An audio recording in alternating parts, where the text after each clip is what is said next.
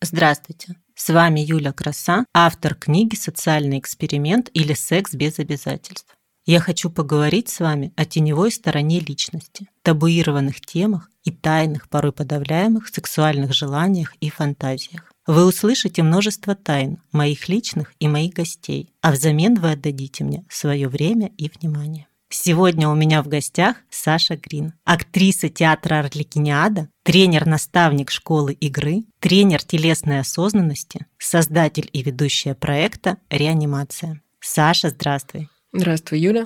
Тема нашей сегодняшней встречи – многообразие ролей. Мы поговорим про актеров и как важно уметь играть какую-то роль очень часто сталкиваюсь с тем, что многие люди считают, что всегда нужно быть собой, и если мы что-то вдруг из себя там играем, то это неестественно, не натурально, это про обман, про лицемерие, про двуличность. И, в общем, там все такое, ну, все в негативном каком-то контексте. Что ты думаешь об этом как профессиональная актриса и тренер по актерской игре?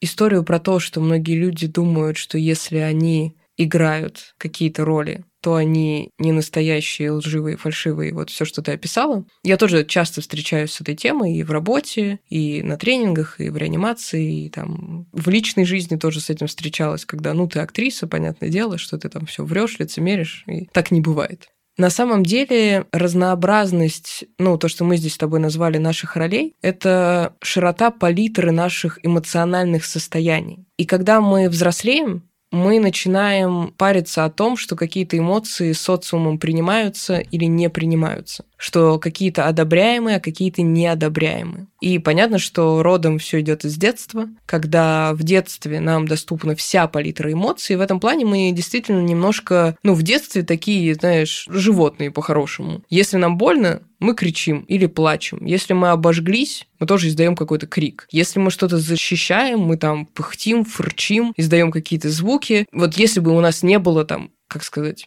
слов, да, готовых, мы разговариваем звуками, жестами, языком нашего тела. И потом, для того, чтобы встраиваться в социум, конечно, мы начинаем понимать, где это уместно или неуместно. И это тоже очень важный этап нашего взросления, но при этом он, как на самом деле и любая вещь, которую бы мы не затронули, имеет условно свою положительную, здоровую направленность и такую негативную, патогенную направленность. Потому что, с одной стороны, когда ребенок проявляется и проявляется ярко, это может быть где-то неуместно, но из-за того, что особенно, мне кажется, там поколение наших родителей, там бабушек, дедушек, да и наши тоже, понимало, что как будто бы неуместно немножко все. Вот ты типа громкий, это не очень уместно. И это же не объясняется и не рефлексировалось никогда с ребенком, что смотри, потому что вот так-то и так-то, а мы можем это проявить в другом месте. Допустим, мы пойдем с тобой и покричим там, не знаю, в парке развлечений, пойдем и поорем. А здесь сейчас, ну, допустим, мы в театре, да, или там мы в музее, и здесь как бы, ну, там, типа, вот такие правила. Что ребенку это не объясняется, потому что ощущение, что он, ну, немножко с уровня взрослого, ну, так грубо скажу, немножко дурак, дебил и, типа, не понимает, что с ним разговаривать. Из-за этого все было очень резко, грубо и директивно, да, что просто замолчи. И поэтому многие вещи взрослее у нас просто уходят в, так скажем, категорию вообще запретного, ненужного или приносящего бобошки, да, если говорим детским языком. И со временем, вот если вспомнить, помнишь, как мы в школе рисовали такую синусоиду вверх и вниз, да, волну такую?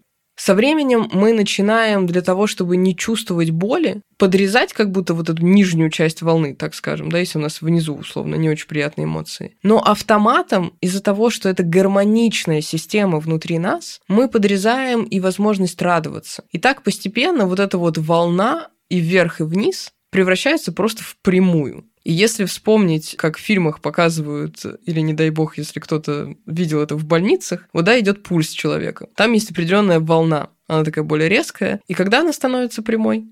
Когда человек умирает. Потому что он становится ровный, понятный и очень удобный, потому что он в этот момент не отсвечивает и прям вот идеальный для социума. Не возникает, лежит, ничего не делает. Как бы сейчас, возможно, у кого-то там не возникал внутри протест, да, если опять-таки смотреть это как на метафору, понятно, что живой человек, ходящий на двух ногах и взаимодействующий с другими людьми, но чем более он удобен, тем мне с ним комфортнее, потому что он не доставляет мне никакого вреда, опасности. Я не чувствую себя рядом с ним тупым, потому что он, типа, разговаривает, когда надо разговаривать, мне надо разговаривать. Он э, проявляется так, как одобряемо, все нормально, все по шаблону, он контролируем, управляем и понятен. И в этот момент у человека, это тот, кто вот этот управляемый и понятен, на самом деле в доступе остаются две-три эмоции.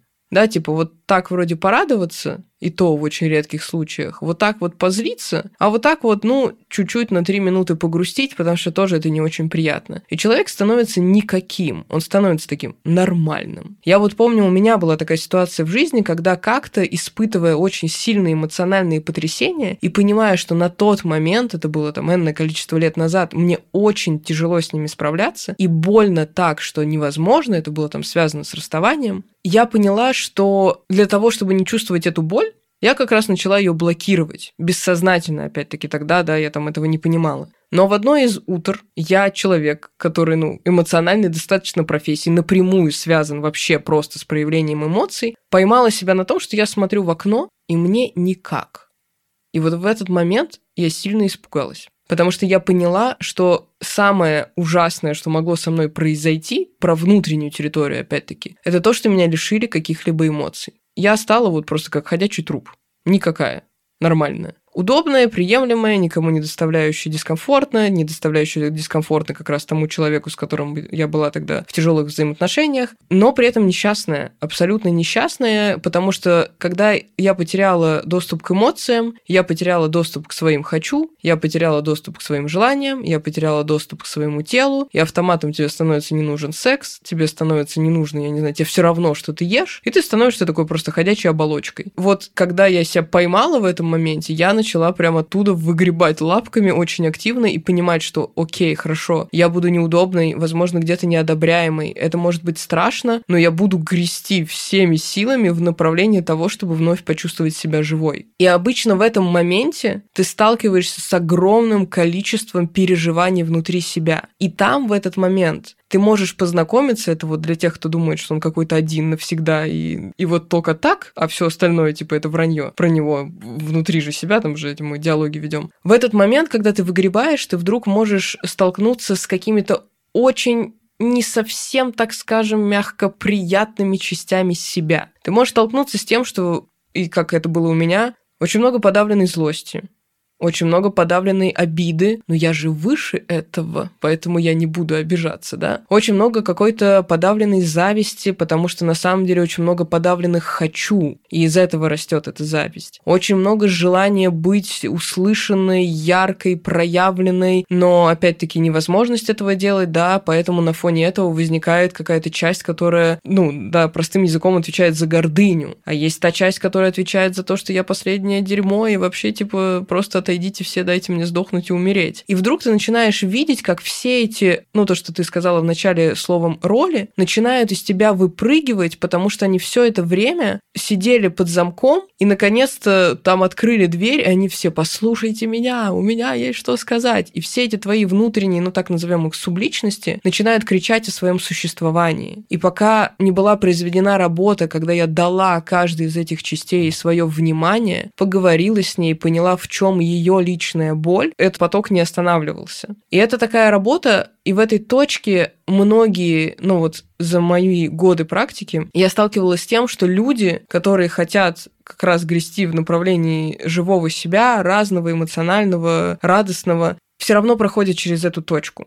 И бывает иногда так невыносимо, что они такие, не сейчас, разворачиваются и уходят обратно. Обратно вот в эту вот никакую такую полумертвую, так сказать, времяпрепровождения своей жизни. Но те, кто набираются мужества и продолжают грести, несмотря на то, что шторм, какашки летят в лицо, тебя сносит, я не знаю, тебя тошнит, тебе больно, разный пул э, проживаешь. Знаешь, как мемчик, который ходит э, в интернете, когда как я думаю, что выглядит духовное развитие, да, там, или духовная работа, и сидит девушка, которая медитирует на горе, а как выглядит, да, духовное развитие, на самом деле она в слезах, соплях, там, я не знаю, в салфетке там разбросаны, слезы и вот это вот все. И это на самом деле так и происходит, потому что все, что было подавлено многие годы, и чем более жестко оно было подавлено, оно начинает выходить. Но те, кто проходит этот этап, на самом деле потом очень благодарны в первую очередь себе, потому что это возможность высвободить огромное количество энергии, которую ты потом направляешь в проекты, в реализацию, в отношения, в зарабатывание денег, в воспитание детей, там, не знаю, в помощь другим людям. Неважно куда, эта энергия, это творчество начинает из тебя сквозить, и тебя уже не остановить потому что ты вдруг вернул себя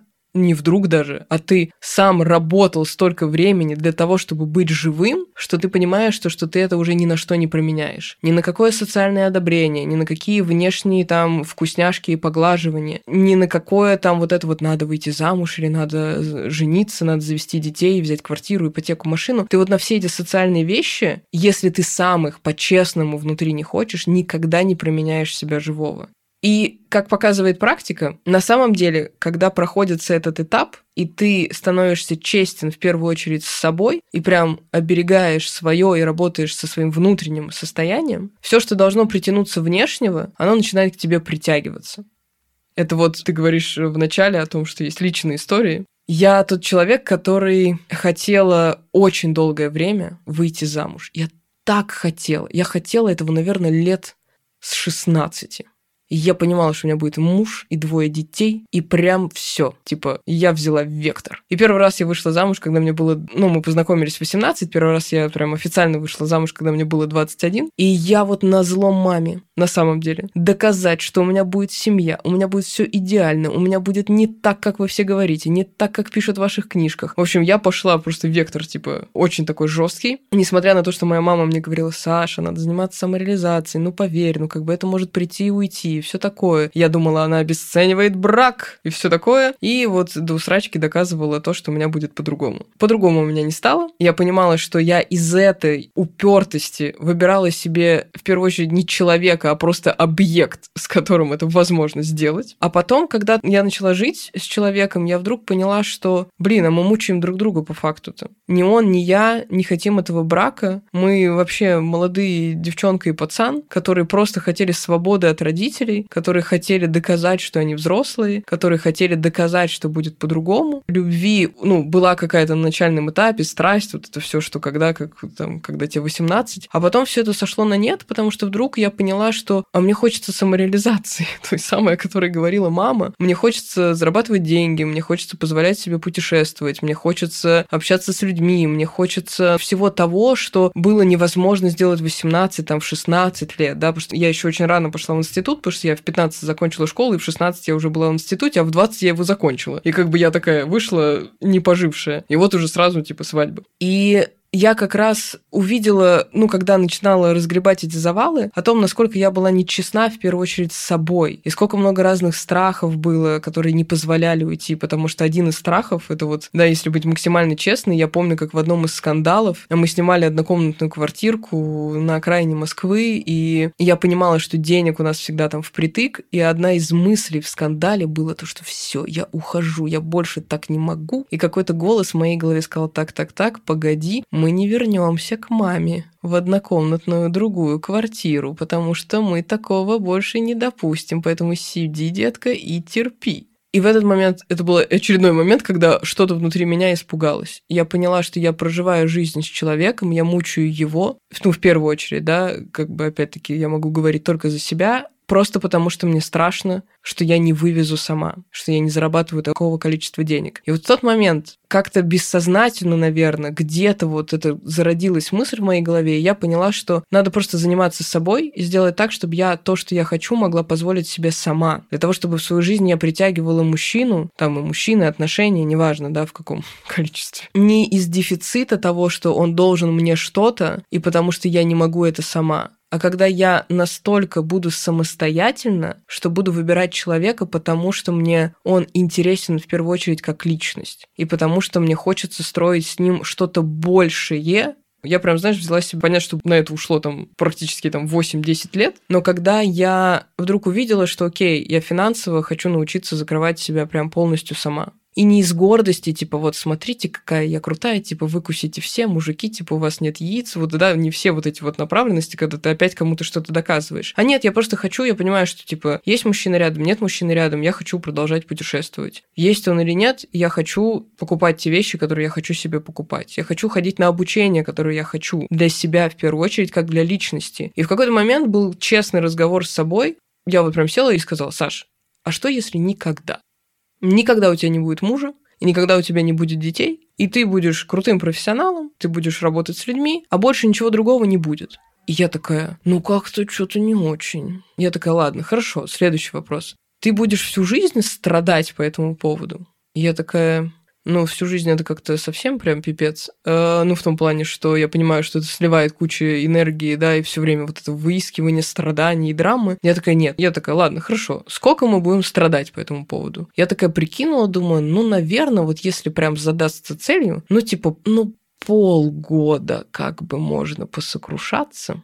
Ну ладно, типа год еще. Ну, а потом типа скучно. Ну, типа, скучно все время играть драму. Скучно все время быть героиней секса в большом городе, которая все время ох, ах, эх, да, вот это все, что казалось там в 13-14, там, кто как смотрел этот сериал лет, таким, ух, увлекательным, потом ты понимаешь, что когда ты уже пожила примерно такую же жизнь, ты такая, нифига, это не увлекательно. Это очень энергозатратно. И когда произошел этот честный разговор с собой, что страдания не могут длиться вечно, то меня очень сильно отпустило на эту тему. Я начала жить для себя. И опять, вот здесь очень важная ремарка для слушателей. Не для доказательства кому-то чего-то, а просто потому, что мне с собой жить всю жизнь.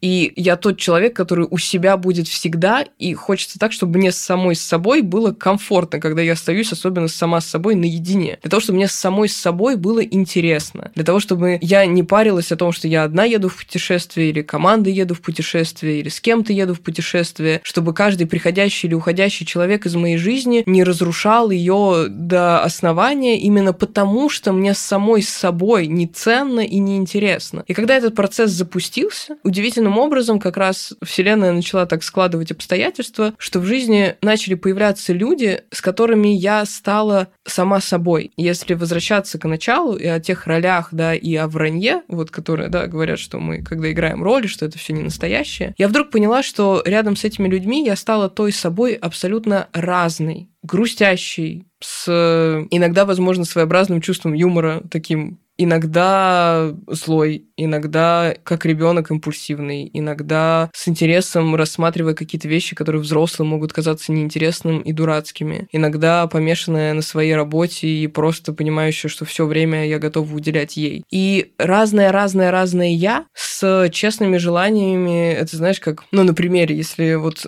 слушатели знают за собой какие-то вещи, которые они боятся рассказать социуму, то, что им что-то нравится. Я помню, как в 16 лет я читала такого автора, как Сергей Лукьяненко, который написал «Ночные дозоры», ну, все дозоры, и дико стеснялась в институте кому-то об этом рассказать, потому что меня засмеют, что я читаю фантастику. А мне 16. Ну, как бы я могу читать все что угодно, в принципе, все, что мне нравится. И вот когда я поняла, что опять-таки возвращаюсь уже в настоящее, что я могу сказать, вы знаете, у Лукьяненко круто пишет я вдруг увидела, что мир не рухнул. Меня никто не осудил, никто ничего не сказал. Или я говорю, я смотрю вот такой-то сериал, а этот сериал мне не нравится. И вот это, как? Ты же осознанный человек, ты смотришь фильмы, сериалы, ты же должна 24 на 7 медитировать. Да идите вы нафиг. Ну, как бы у меня работа с этим связана. Я хочу приходить домой, не знаю, взять пачку чипсов и посмотреть сериал. И никому не быть должной там быть зожником или какой-то правильной супер-мега-женщиной. И интересно, что эта честность с собой и с другими автоматом привела к тому, что, ну, действительно, вот в мою жизнь притянулся человек, который прям сказал, я тебя выбрал такой,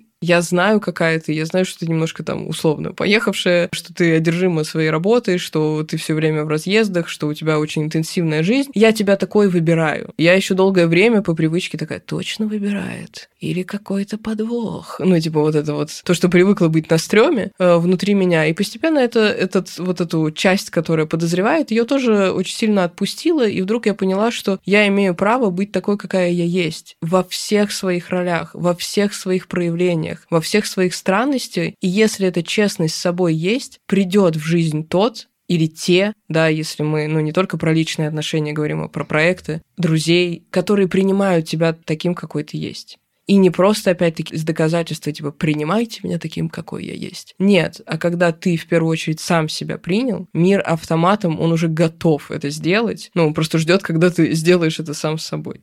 Саша, ты опять ответила на все вопросы, но если резюмировать, получается, для того, чтобы осознавать все многообразие ролей, нужно сначала быть честным с самим собой и признать, что я могу быть разной, и это тоже я, и это не вся я, а просто часть меня. Да, все верно. Потому что нам иногда кажется, что если мы примем какую-то часть себя, то мы останемся в ней навсегда. И очень важно помнить, что это не так. Любая эмоция проходящая, любая мысль приходит и уходит, любое состояние конечно. И вот когда мы внедряем это как идею в свое сознание, становится намного легче жизнь потому что мы понимаем, что даже то горе, которое с нами, оно конечно тот гнев, который мы испытываем, он конечен. Опять-таки, возвращаясь к работе с собой, самое полезное, что можно сделать для себя, это просто научиться со своими разными состояниями работать. А самое ужасное, что мы можем сделать, это эти роли, эти состояния подавлять и запихивать их в чулан. И вот, как показывает практика, в чулане, чем больше мы их складируем, чулан ограничен. И в какой-то момент все это полезет в обратную сторону. И это будет обычно неконтролируемо, неуправляемо и в самый неподходящий момент. А если прям засучить рукава, взять фонарик, как в фильмах ужасов, да, спуститься в этот чулан и начать разбирать все эти скелетики, которые мы напихали в шкаф, и всех этих внутренних деток там, да, части которых мы посадили в эти углы, да, там и наказали и сказали молчать, когда мы начинаем производить там уборку, там может простите, пованивать, быть неприятно, страшно и по-разному. Но когда мы делаем эту работу, мы прям потом сами себе очень сильно благодарны. И все эти тараканчики посчитаны, все знают, зачем они нужны, и все, самое главное, являются огромным ресурсом, потому что даже самое гневное наше состояние может быть мощным толчком для достижения какой-то цели. Мы разозлились и пошли. И потом бум-бум-бум-бум-бум, и ты видишь, как это, да, эта сила тебя доводит до конечной цели. Поэтому хочется посоветовать слушателям, в принципе, всем нам принимать все свои скелетики тараканчиков и как бы вы их ни называли, и учиться с ними разговаривать. Прям по-честному. Не бежать от себя, а выходить с собой на диалог. Надеюсь, этот подкаст будет многим полезен, чтобы заглянуть в себя и осознать все многообразие своих ролей. Спасибо тебе за такой откровенный диалог. Спасибо, что были с нами. С вами была Юля Краса и Саша Грин. Всем пока. Спасибо большое, Юль. Надеюсь, до новой встречи.